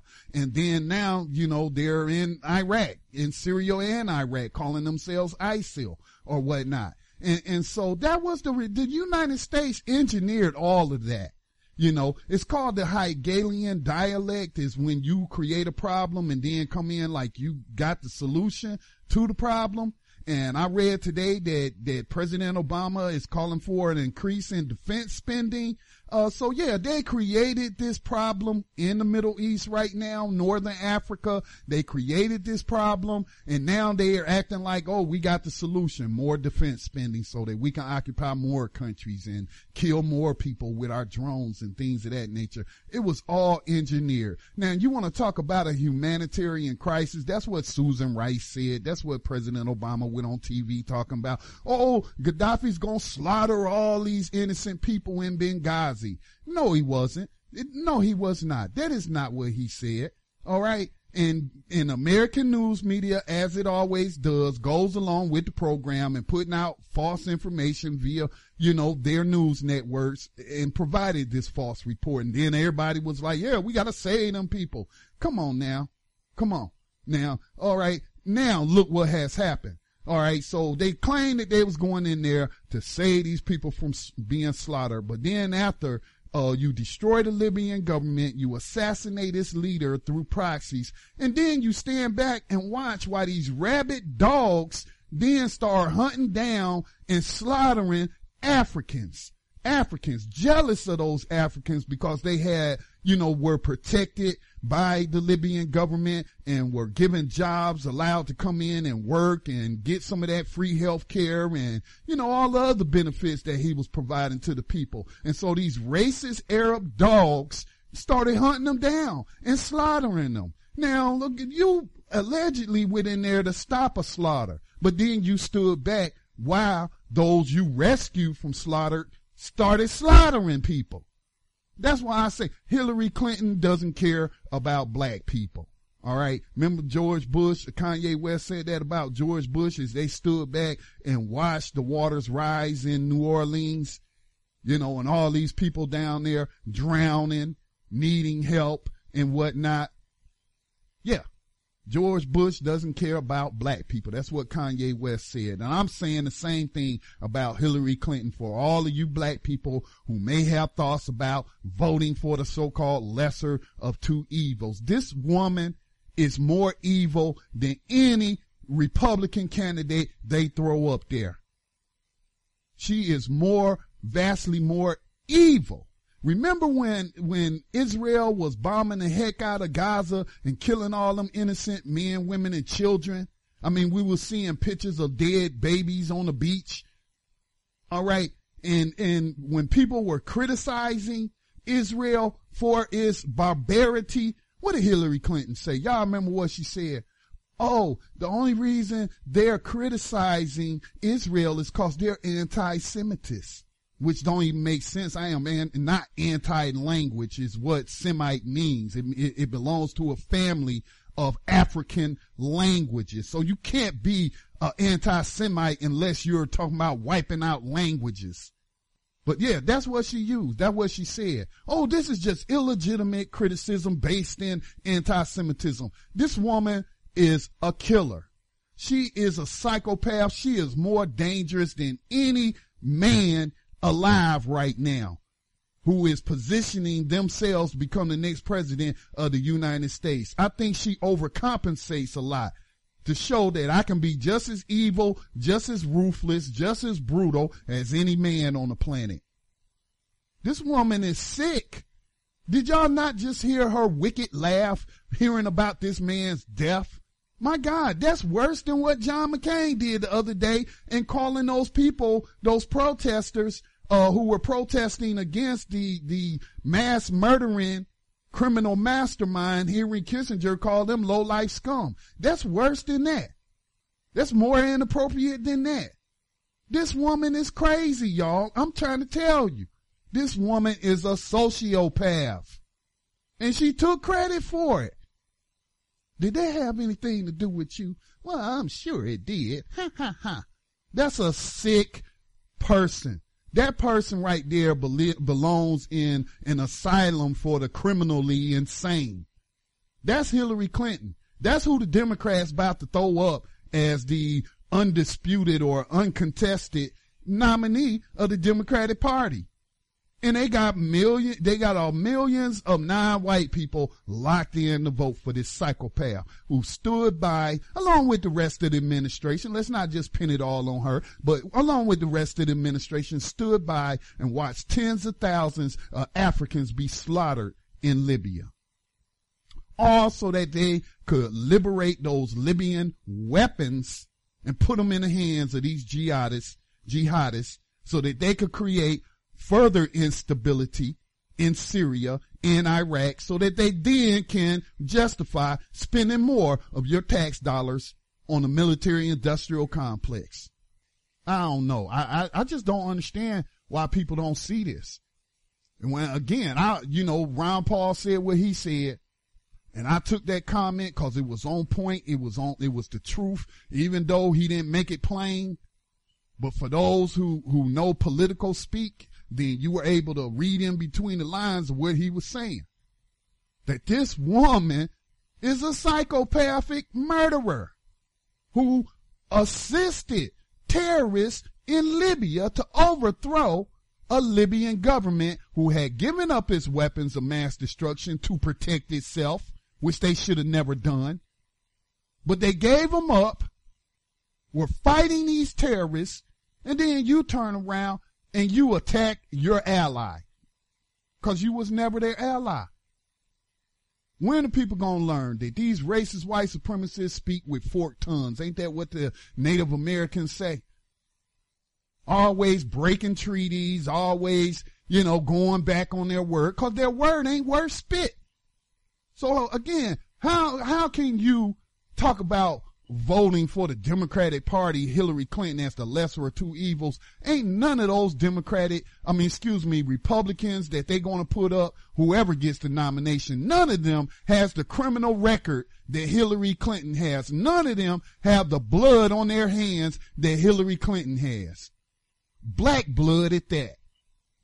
But certainly, you know, a, a lot of people will, will cast that vote Talking about the lesser of two evil when they really would be voting for the greater evil. And I'm not telling you to vote for any uh, uh, uh, Republican either. Hell, write my name in there. Not that I want the job, but write my name in there. I cannot vote for evil, period. Evil must be opposed at every turn. And so, yeah, you know, a lot of racist suspects is commenting on my video talking about, you know, coming against me. These are your liberal allies, your Democrats that support Hillary Clinton, you know, totally trying to change the subject, misdirect people. You know, that's what trolls do. Some of them paid to do it, to distract people from what they're really seeing. You're not seeing what you're seeing. Well, what about Rand Paul? He's crazy and this and that. You know what I'm saying? Just totally disregard the words that came out of his mouth, no matter how true they were, because, oh, you know, he's in the Republican Party. Man, we gotta, people gotta quit falling for this stuff, man. They gotta quit falling for it because it's crazy. It's crazy. So, um, if there's going to be a third party, um, presidential nomination from the Green Party, I will be voting for them. Um, I don't think I can't remember back in 2008. I know I voted for Cynthia McKinney and Rosa Clemente. I believe they were on the ballot, but they didn't get enough votes to be for the Green Party to become, you know, have a permanent uh, place on the ballot for future elections. So they she didn't gather enough votes in North Carolina for that permanent placement on the ballot. But whatever the green, if, if they're not on the ballot, you know, uh, their presidential candidate, I'll be writing their name in. I will not be voting for any Republicans. I will not be voting for this psychopathic killer, Hillary Clinton. Anyway, that's the news for today. Um, coming up in February, um, we will be announcing a new, well, I've kind of already announced it to people on Facebook. They kind of know those that follow me. Uh, some of my media partners, they kind of know we're transforming, I'm transforming the vision of the Black Talk Radio Network. When I first started the Black Talk Radio Network, it was because Blog Talk Radio had shut us down and, you know, I didn't appreciate that. And I was like, it won't happen again. So I created my own platform. And then, you know, other people were also having issues with the content that they were broadcasting. It was too black, too strong uh, talking about racism, white supremacy. So yeah, you know, we got to get you off of here. So this became a place for them to get their thoughts out there. And so it was kind of like a model after them where people, you know, get accounts, even though I'm charging half of what they're charging, giving you more, you know, um, I'm abandoning that model I will still, through the Black Talk Media Project, offer that service for digital radio stations for those who want to erect their own digital radio stations, which I encourage that. And that's why I created Black Talk Media Project and teaching people, putting up these free tutorials and stuff on how to do it. You know, I'm encouraging that. We will support that. But in terms of the Black Talk Radio Network, I'm adopting a national public radio uh, model. National Public Radio, uh, NPR. Uh, what gave me that idea was a woman, uh, one of the listeners of the program, uh, told me that she was switching her contribution from the National Public Radio to the Black Talk Media Project. Thank you for that. Really appreciate it. All right. And, and, and then I was thinking about how all of those black shows, uh, got cut from NPR. So I'm like, yeah, we will be, you know, the national black public radio network, but we still keeping our name, Black Talk Radio Network. And we will not be charging people to have programs on this network, but we will provide them uh, that space for free and that assistance for free. And I'm still working out the details and whatnot. People will have to um, fill out a radio treatment, which is a document I uploaded to Facebook. You can copy and paste it there. What a radio treatment is, is basically you're just giving us an outline of the program that you have in mind that you want to propose, whether you got an existing program, you're just talking about the things you discuss, what genre, uh, whether it's sports, whether it's news, whether it's politics, whether it's social or cultural issues, you know, just all you're doing is describing that to us, who the host will be, what time slot do you want, and things of that nature. You will also be allowed to solicit advertisers and sponsors. Okay. And, but we, we will ask that you reinvest 25% of any revenue you generate back into the Black Talk Media Project so we can continue to train people, so we can continue to provide a alternative media platform for people and so we can improve what we're already doing. And so that all hinges on how much money we'll be able to raise. Uh, last year i did an annual fundraiser in february we were only able to raise a little under $1000 um, i'm shooting for a $60000 yearly annual budget. Um, to think about it it's really not a lot of money. Uh, if 5,000 people gave $1 a month or $12 a year, that's $60,000 right there that, that we could really help people, um, provide them with the equipment that they need and whatnot and, and really be a public platform, you know, not driven by profit, not driven by, uh, depending upon government grants and things of that nature, which then tries to control your content. Cause one of my media partners sent me a grant from the Arthur T. whatever foundation, bunch of white supremacists, you know what I'm saying, that's trying to control your content. And then the type of stuff that we do on this network uh, we, we, I looked at it, but we wouldn't have qualified for the grant. But it has always been my intention not to apply for those, such grants and stuff cause strings come attached. Because then when you start talking about things that they don't want you talking about, well, they'll just snatch your funding, you know, for the next year. Oh, your funding's denied. Sorry. And then guess what? You then become dependent upon that money and now you got to shut down. So it's all going to be dependent if we can get enough people to contribute uh, to the nonprofit Black Talk Media Project on how much we will be able to uh, advance our agenda, which is to, you know, uh, provide a true platform for black radio and expand the programming. We will be taking um, treatments for existing programs on other platforms that you might be paying for now, uh, treatments from college students, even high school students that want to uh, look at maybe going into radio. Uh, also provide an opportunity for people to be learn how to be radio engineers, digital radio engineers, and, and we provide all of this for free. I've been doing this since 2008, uh, charging people at a very minimum to have their radio stations uh, and, and, be on the network $25 a month. I don't even think I should be charging them that. If we're truly a public radio platform and we're truly a collective and we're working together to provide real radio for our people without, you know, being under the thumb of racist white supremacists. So yeah, that's, that's the vision and I'll be sharing more of that, uh, in coming days as I work out the details. So uh, we just hope, you know, that people will contribute. We got what averaging thirty thousand people tuning in to this station, unique listeners, thirty thousand a month, and it's continuing to rise, which is causing our cost to go up. Um, got 5,000 following us on Twitter, another 6,000 on Facebook. Um, I forget how many thousands on the other stuff that we do, the other, uh, like New Abolitionist Radio. And so, you know, I think that, you know, if people want to see this continue, then they should be, uh, willing to support it. All right. uh, we support other stuff that ain't even benefiting us. So, you know, if a lot of people, uh, that are actually listening to it, if a lot of people give a little, then it's not going to be a big burden on just a few people. And so we would like to expand what we're doing, um, make what we're doing better in terms of the platform. And, um, that's what the new vision is about.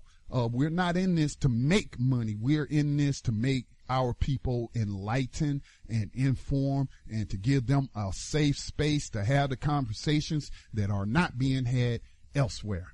All right. So, um, I will be back on the air Sunday night with another episode of Political Prisoner Radio with uh, Sister Amelia Whitlock.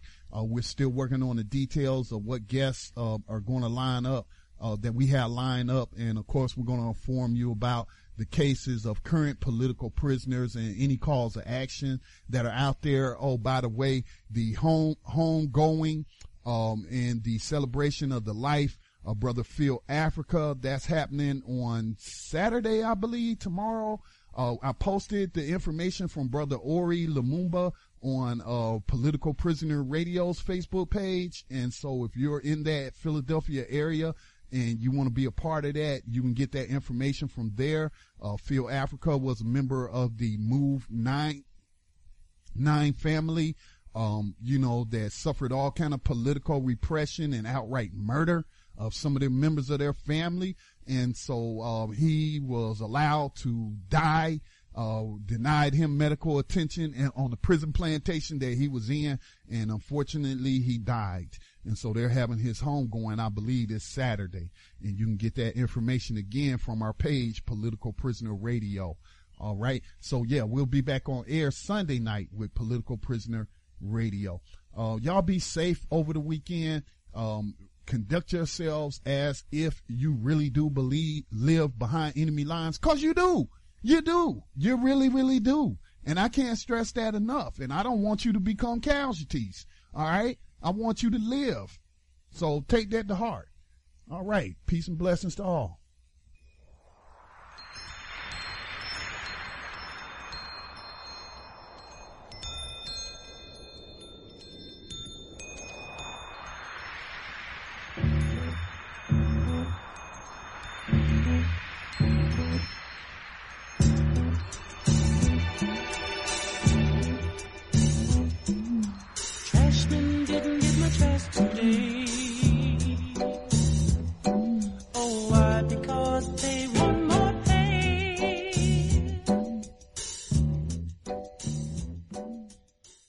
Guys, it is Ryan. I'm not sure if you know this about me, but I'm a bit of a fun fanatic when I can. I like to work, but I like fun too. It's a thing. And now the truth is out there. I can tell you about my favorite place to have fun. Chumba Casino. They have hundreds of social casino style games to choose from with new games released each week. You can play for free anytime, anywhere and each day brings a new chance to collect daily bonuses. So join me in the fun. Sign up now at ChumbaCasino.com. No purchase necessary. Group. Void were prohibited by law. See terms and conditions. 18 plus.